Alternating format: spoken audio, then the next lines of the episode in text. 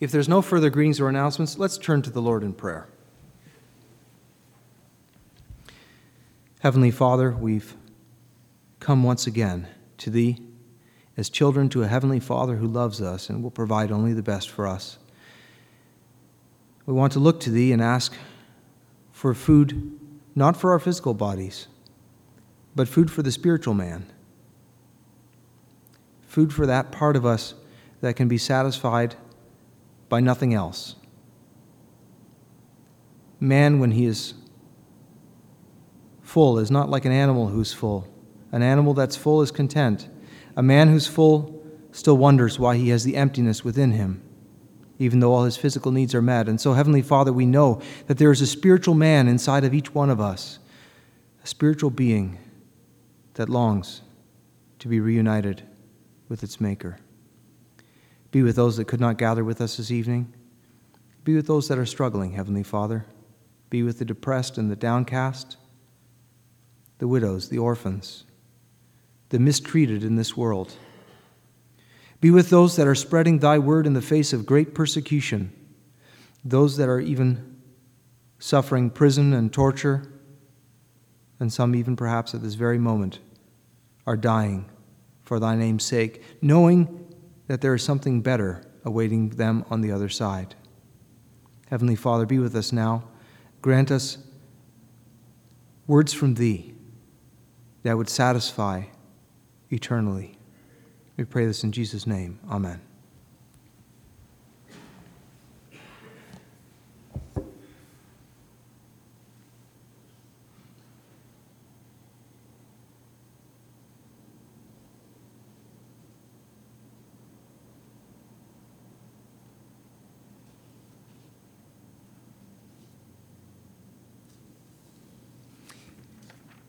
I've opened to a portion of the eighth chapter of John's Gospel. John uh, chapter 8. I'd like to begin reading with the 30th verse. John's Gospel, chapter 8, starting with verse 30.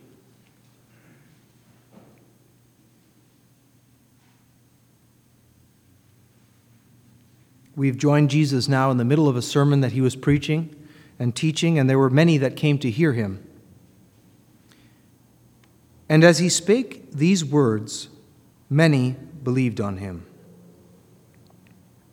Then said Jesus to those Jews which believed on him, If ye continue in my word, then are ye my disciples indeed. And ye shall know the truth, and the truth shall make you free. They answered him, We be Abraham's seed, and were never in bondage to any man. How sayest thou, Ye shall be made free? Jesus answered them, Verily, verily, I say unto you, whosoever committeth sin is the servant of sin. And the servant abideth not in the house forever, but the Son abideth ever.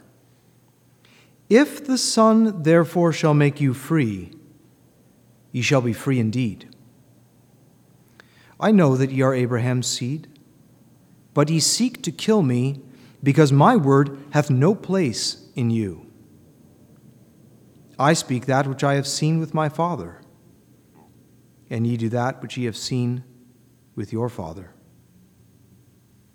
They answered and said unto him, Abraham is our father. Jesus saith unto them, If ye were Abraham's children, ye would do the works of Abraham.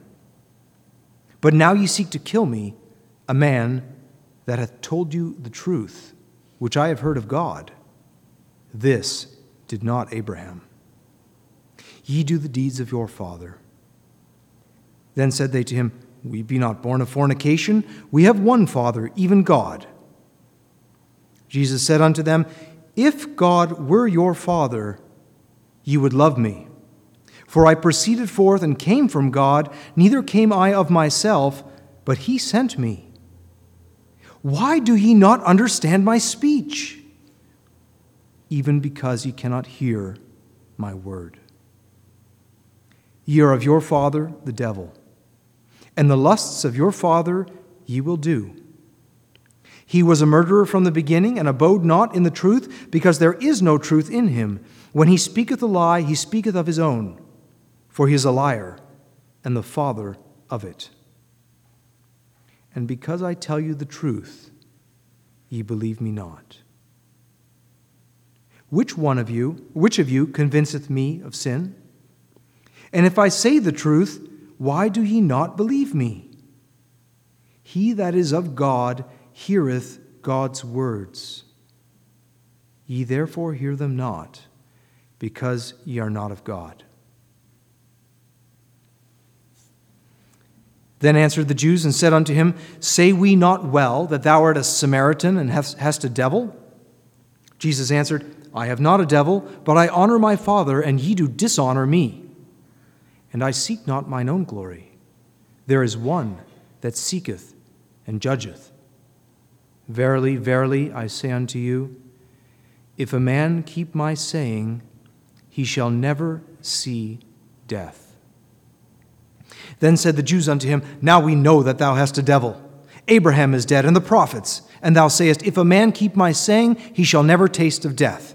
Art thou greater than our father Abraham, which is dead? And the prophets are dead. Whom makest thou thyself? Jesus answered, If I honor myself, my honor is nothing. It is my Father that honoreth me, of whom ye say that he is your God. Yet ye have not known him. But I know him, and if I should say, I know him not, I shall be a liar like unto you but I know him and keep his saying. Your father Abraham rejoiced to see my day, and he saw it and was glad. Then said the Jews unto him, Thou art not yet fifty years old, and hast thou seen Abraham? Jesus said unto them, Verily, verily, I say unto you, before Abraham was, I am. Then took they up stones to cast at him. But Jesus hid himself and went out of the temple, going through the midst of them, and so passed by.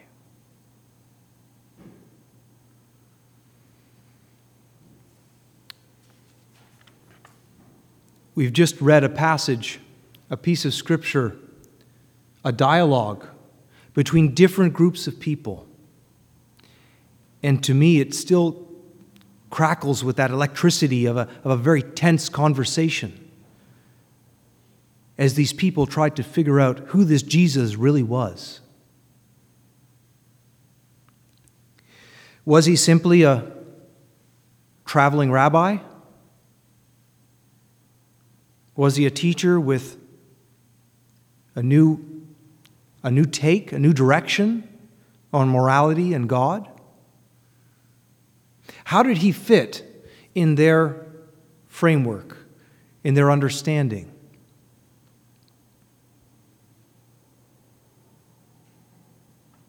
Jesus still causes the same problems for people today.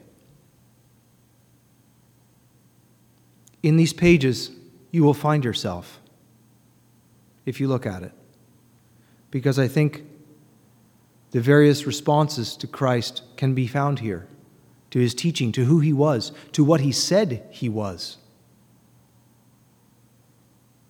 He was far more than a man.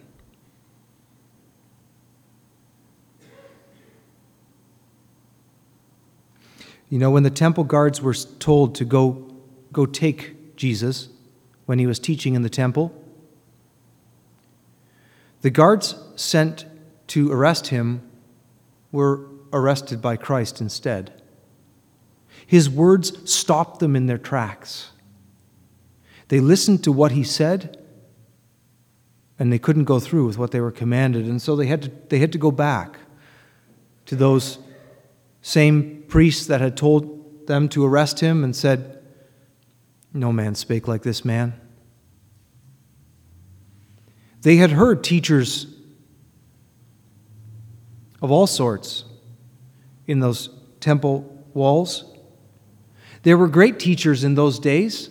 We know of Gamaliel, and if you will turn to contemporary Jewish sources, if you look to the history of their rabbis, which is a, a living uh, thing, they still, they still refer to these, these great teachers of the law.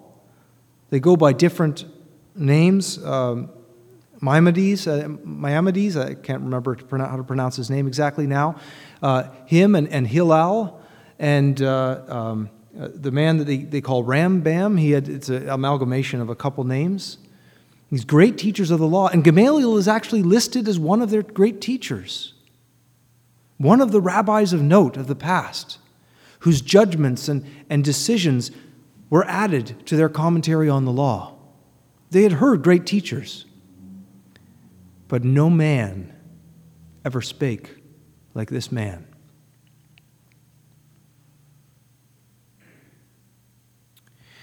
The audacity with which he taught.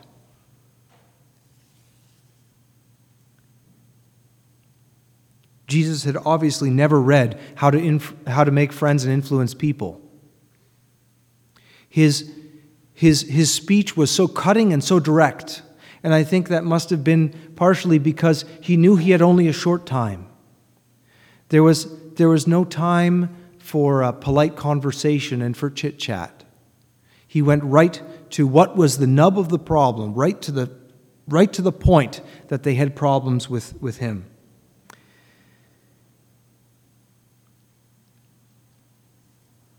He says to those that believe believed on him, that were listening to him and were, were, were, were kindly disposed to what he was saying. He says simply, If you continue in my word, then you are my disciples indeed. It wasn't enough to, to, to give mental assent, but there was, a, there, was a, there was an action required. Now, the interesting thing was, if I can take a moment here, is that if you will continue in the words of Christ and do them, he says, you're like a wise man. But don't make the mistake, like I did for many years, of thinking you will be able to fulfill his words. There's, a, there's an irony there. If you will do his words, you will find out that he's a teacher come, come from God, because you will realize that you, in the power of your own flesh, will not be able to keep them the kind of response he asks of you to love your enemies. I'm sorry, but that's humanly impossible. Humanly impossible. The best humanity can offer is to do like the Buddhists and simply detach yourself from things so that you feel neither love nor hate. But to love your enemies is divine. You will find out what kind of a teacher Jesus was if you try to keep his words. But don't think that, that you will be able to keep his words in the way that he presents them. That requires a supernatural transformation in the heart and the mind of men and women. But he says, If you'll continue in my words, then you will be my disciples indeed. And ye shall know the truth, and the truth shall make you free. This is the truth that frees every man, frees every woman frees them from the, from, the, from the prisons of their own making, from prisons of prejudice, of hatred, of self loathing, of, uh, of a past, perhaps, and, and, and, and past experience, past hurts. You know what the irony is? That verse is the motto of the Central Intelligence Agency of the United States. You shall know the truth, and the truth shall make you free. I don't know if someone had a sense of humor in choosing that, since, of course, the CIA is involved in a lot of disinformation, intelligence gathering and counterintelligence, sowing lies to promote the interests of the state. But for one who will seek, who will continue in the words of Christ, you will find the truth. And in finding that truth, you will become free. Now, this is the interesting thing about the gospel because when people are faced with the gospel of Jesus Christ, that you can be free, you can be free from your sins, what's the first response you hear back? I'm not bound. What are you talking about? There's no strings on me.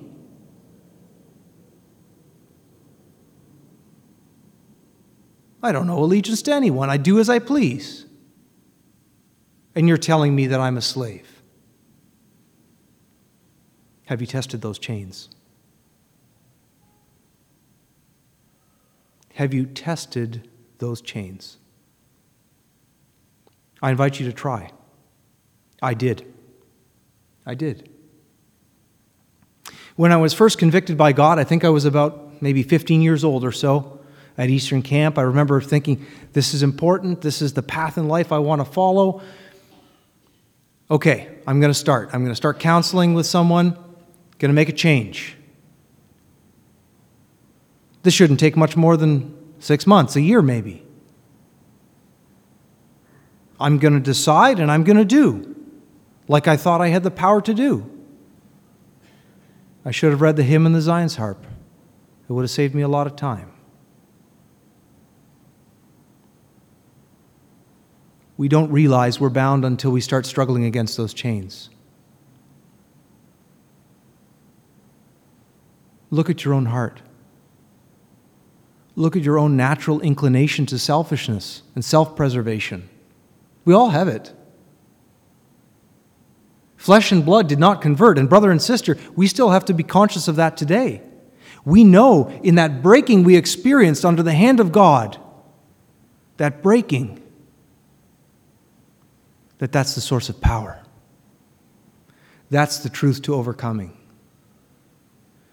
That as I gave up and gave in to Him and allowed Him now to make me and re- remake me into something new that I couldn't become on my own, that's when I found power. That's when I found victory.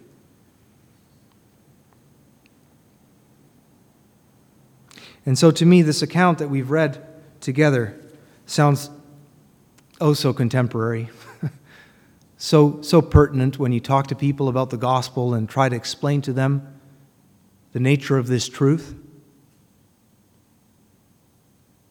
Because you see, people in the world will say, Convince me of this truth, and then I'll believe it and I'll try it. But Christ doesn't put it that way. He says, Do what I say and you will see, you will understand the truth of what I am teaching. It's a totally different way. But try it for yourself. The Jews that were there said, We be Abraham's seed and we're never in bondage to any man. I mean, that was only half true. Their own nation was under Roman occupation.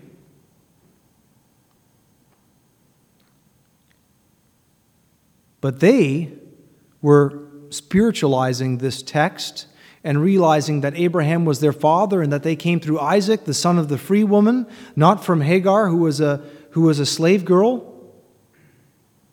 They claimed freedom and the promise of Abraham. But Jesus cut right to the heart of it. He just says simply, Whosoever committeth sin is the servant of sin.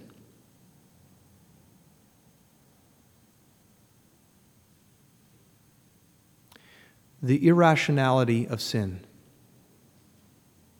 The irrationality of sin. Test it for yourself. I did. And I still have to be reminded every so often. Sometimes Satan tempts us in a way that we know is not good for us.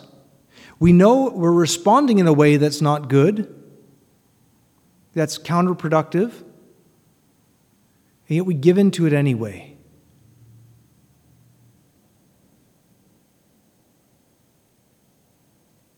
That pattern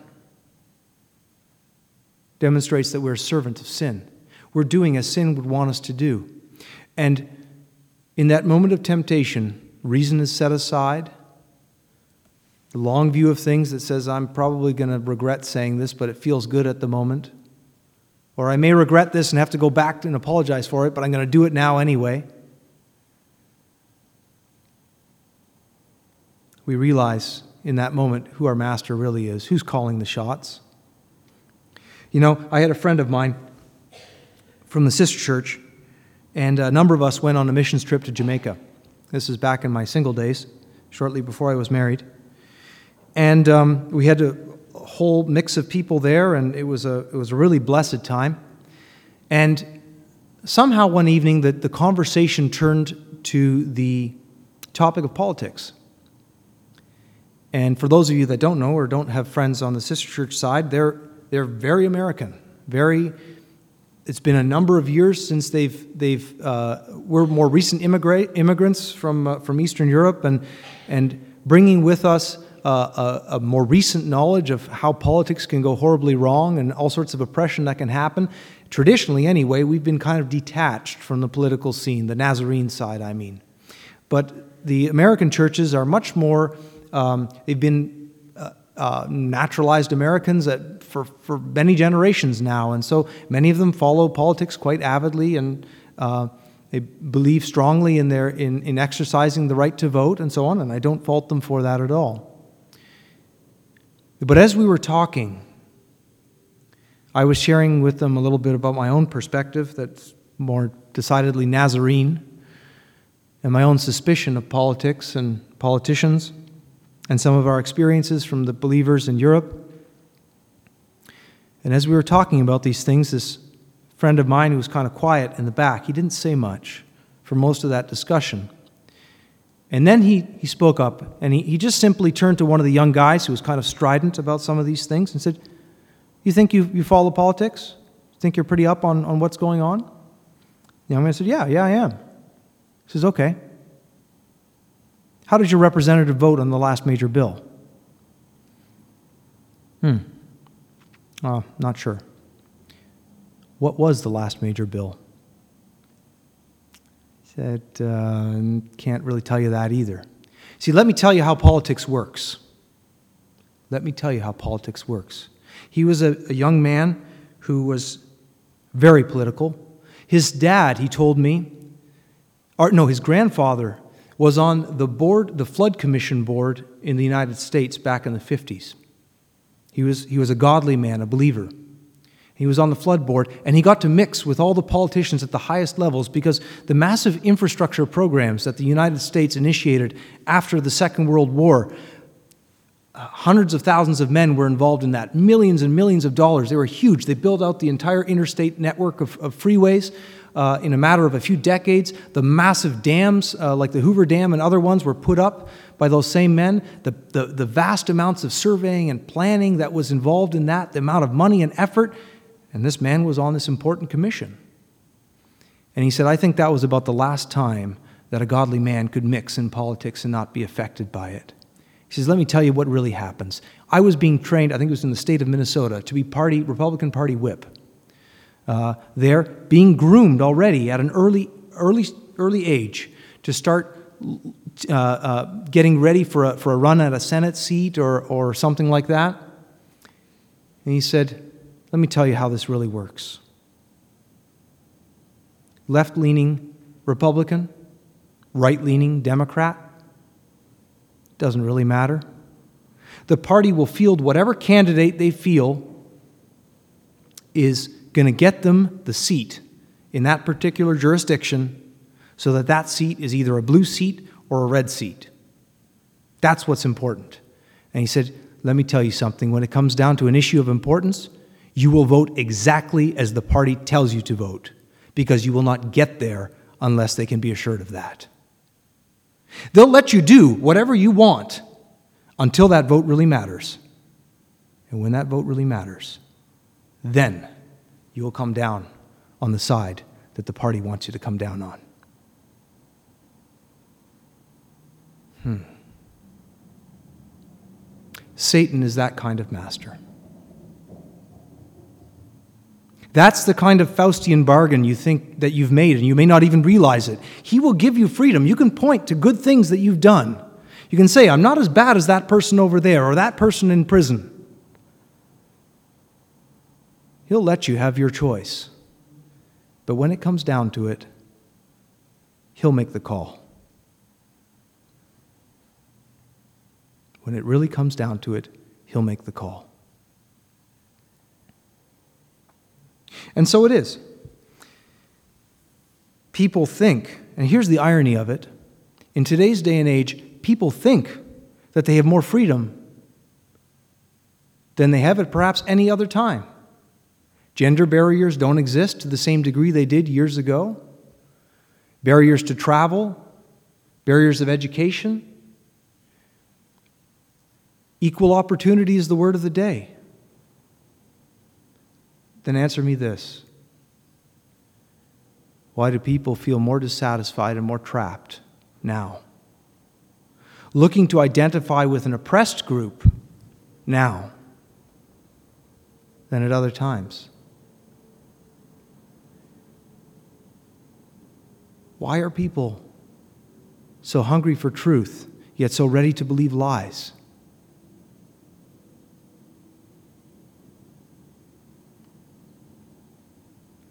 Someone once said, in a, in, a, in a time or in a place where lies are accepted, to speak the truth is radical.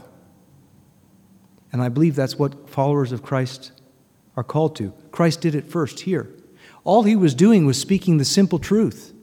If we would read on to the next chapter, we would see about a man who had been healed by Christ, and he had to give them the, the simple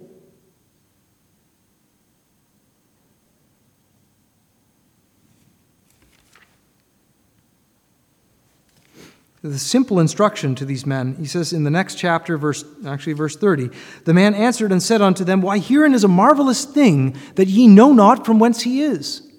And yet he, he hath opened mine eyes. He was a man born blind from his he was, he was born blind, he had never seen, and, and Christ gives him his sight.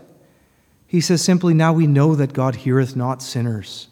But if any man be a worshipper of God and doeth his will, him he heareth. Since the world began, was it not heard that any man opened the eyes of one that was born blind? If this man were not of God, he could do nothing. And their response, they answered and said unto him, Thou wast altogether born in sins, and dost thou teach us? And they cast him out. You know what the irony of that was? I spoke to you before about Gamaliel. He said exactly the same thing to the same council, but they didn't dare cast him out. He said, If it's not of God, it will come to nothing, which is exactly what this man said. See, this is the schizophrenia, this is the, the, the, the cognitive dissonance that can happen when you reject the truth. The truth will make you free. But of course, the converse of that is also true. Lies will lead you further into bondage. If you repress the truth, if you suppress it, as it says in Romans, eventually God will give you over. That's a scary, a scary point. A scary point to be in.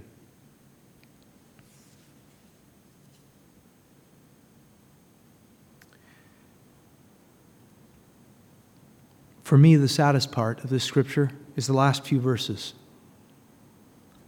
Your father, your father, Abraham, rejoiced to see my day. Think about that for a moment the man you look up to, the one from whose bloodline you come, that great hero of yours, saw my day and was glad for it. How far had his children gone?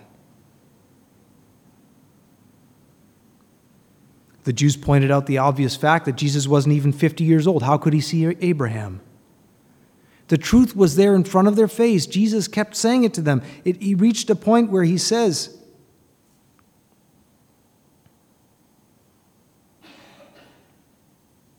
Why do ye not understand my speech? Even because ye cannot hear my word.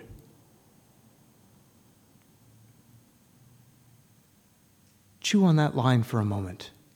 They could obviously hear what he was saying but he was talking about something else. How can you not see, see past the words that I'm saying to you to understand the truth that is behind them? And if nothing else, this man did miracles.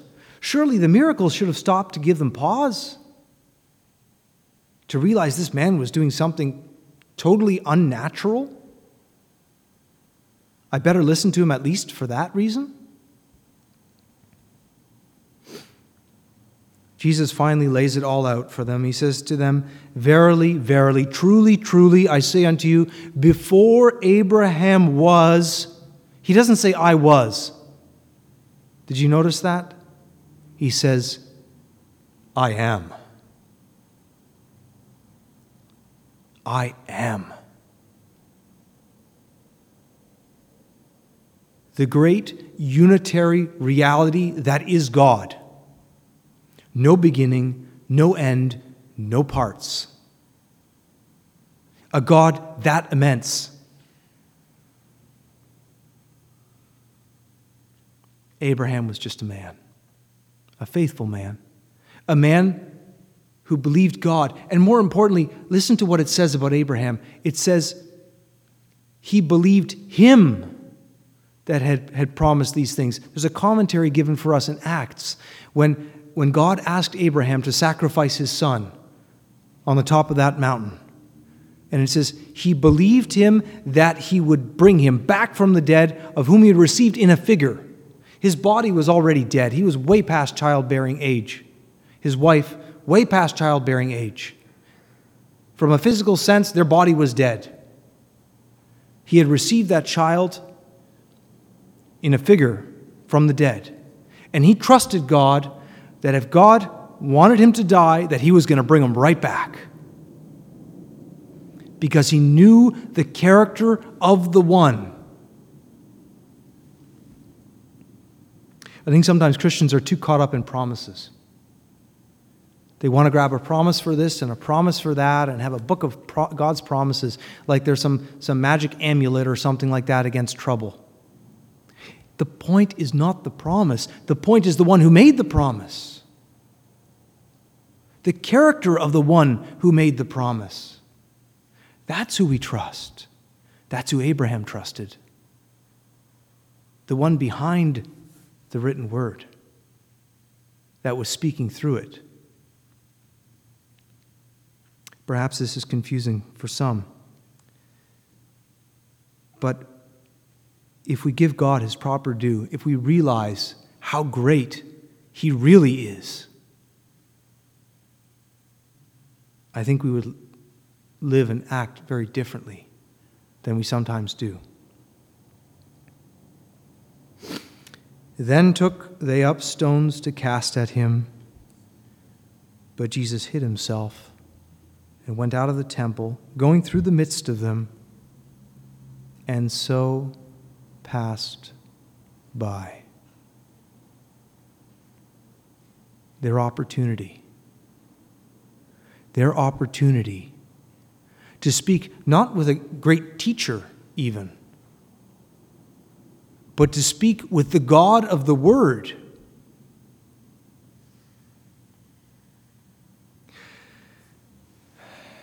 the Jewish scholars, the Jewish rabbis,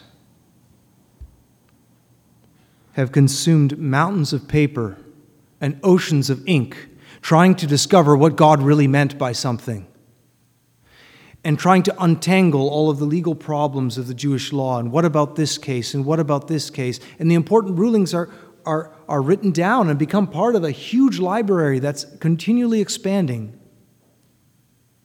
But the opportunity to speak with the one who had written the law and ask him what it really meant. It passed them by. How sad. How sad. And so, here we are on a sleepy Sunday afternoon in December. And I fear that for some of you, he may simply pass you by because your, his words have no place in you. That's a scary thing. That's a scary thing. He's offered you truth. Truth so powerful and so profound that it will make you free. And you, yet, you tell him in your chains, No, don't think I need you right now. Or maybe as the Athenians did. A more convenient time, we'll hear from you.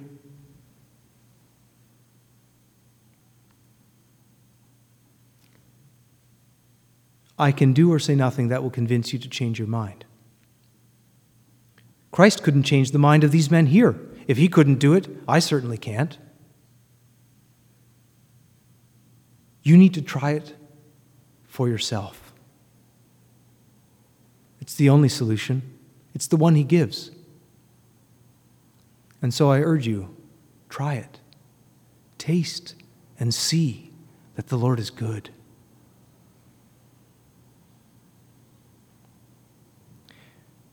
It's almost impossible for a salesman to make a sale without getting someone to try the product.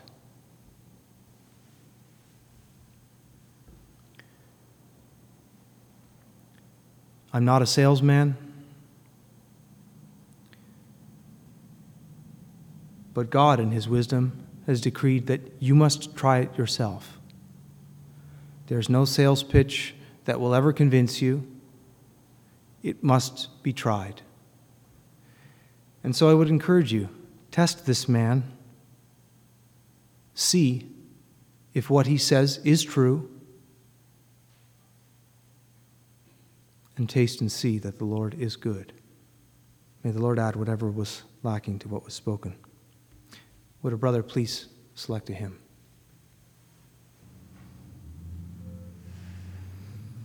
God's grace.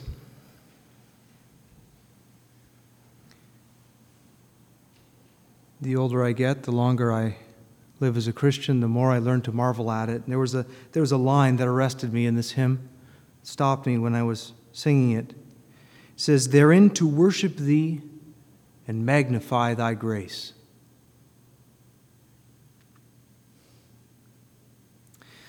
You know, heaven, if you're describe heaven to people, they may not think it's that exciting to go there. What are you going to do if you're going to be there for an eternity? Our pleasures are much more visceral.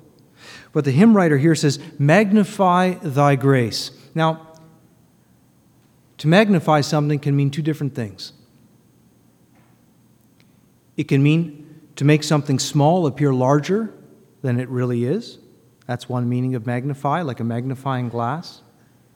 But there's also another reason, and that's to make something appear as big as it really is, like through a telescope. We bring it closer. And when you understand how big God's grace really is, how great it is, how vast it is, then to praise Him for an eternity will not be a burden. It'll be pure, unadulterated joy that He saved a wretch like me. Do you realize, do you realize, my friend, how, how low He's put the bar for you? People may say about hell, how is it that so many people can end up in hell?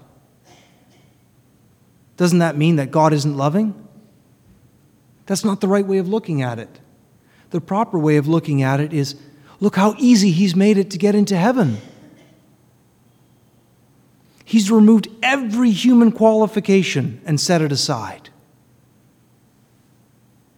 You know, it's ironic. People talk about, well, it's important to be a good person. You need to just be a good person. That's enough. The problem that you have is what's good enough? Coincidentally, the cutoff line for goodness is always somewhere slightly below me.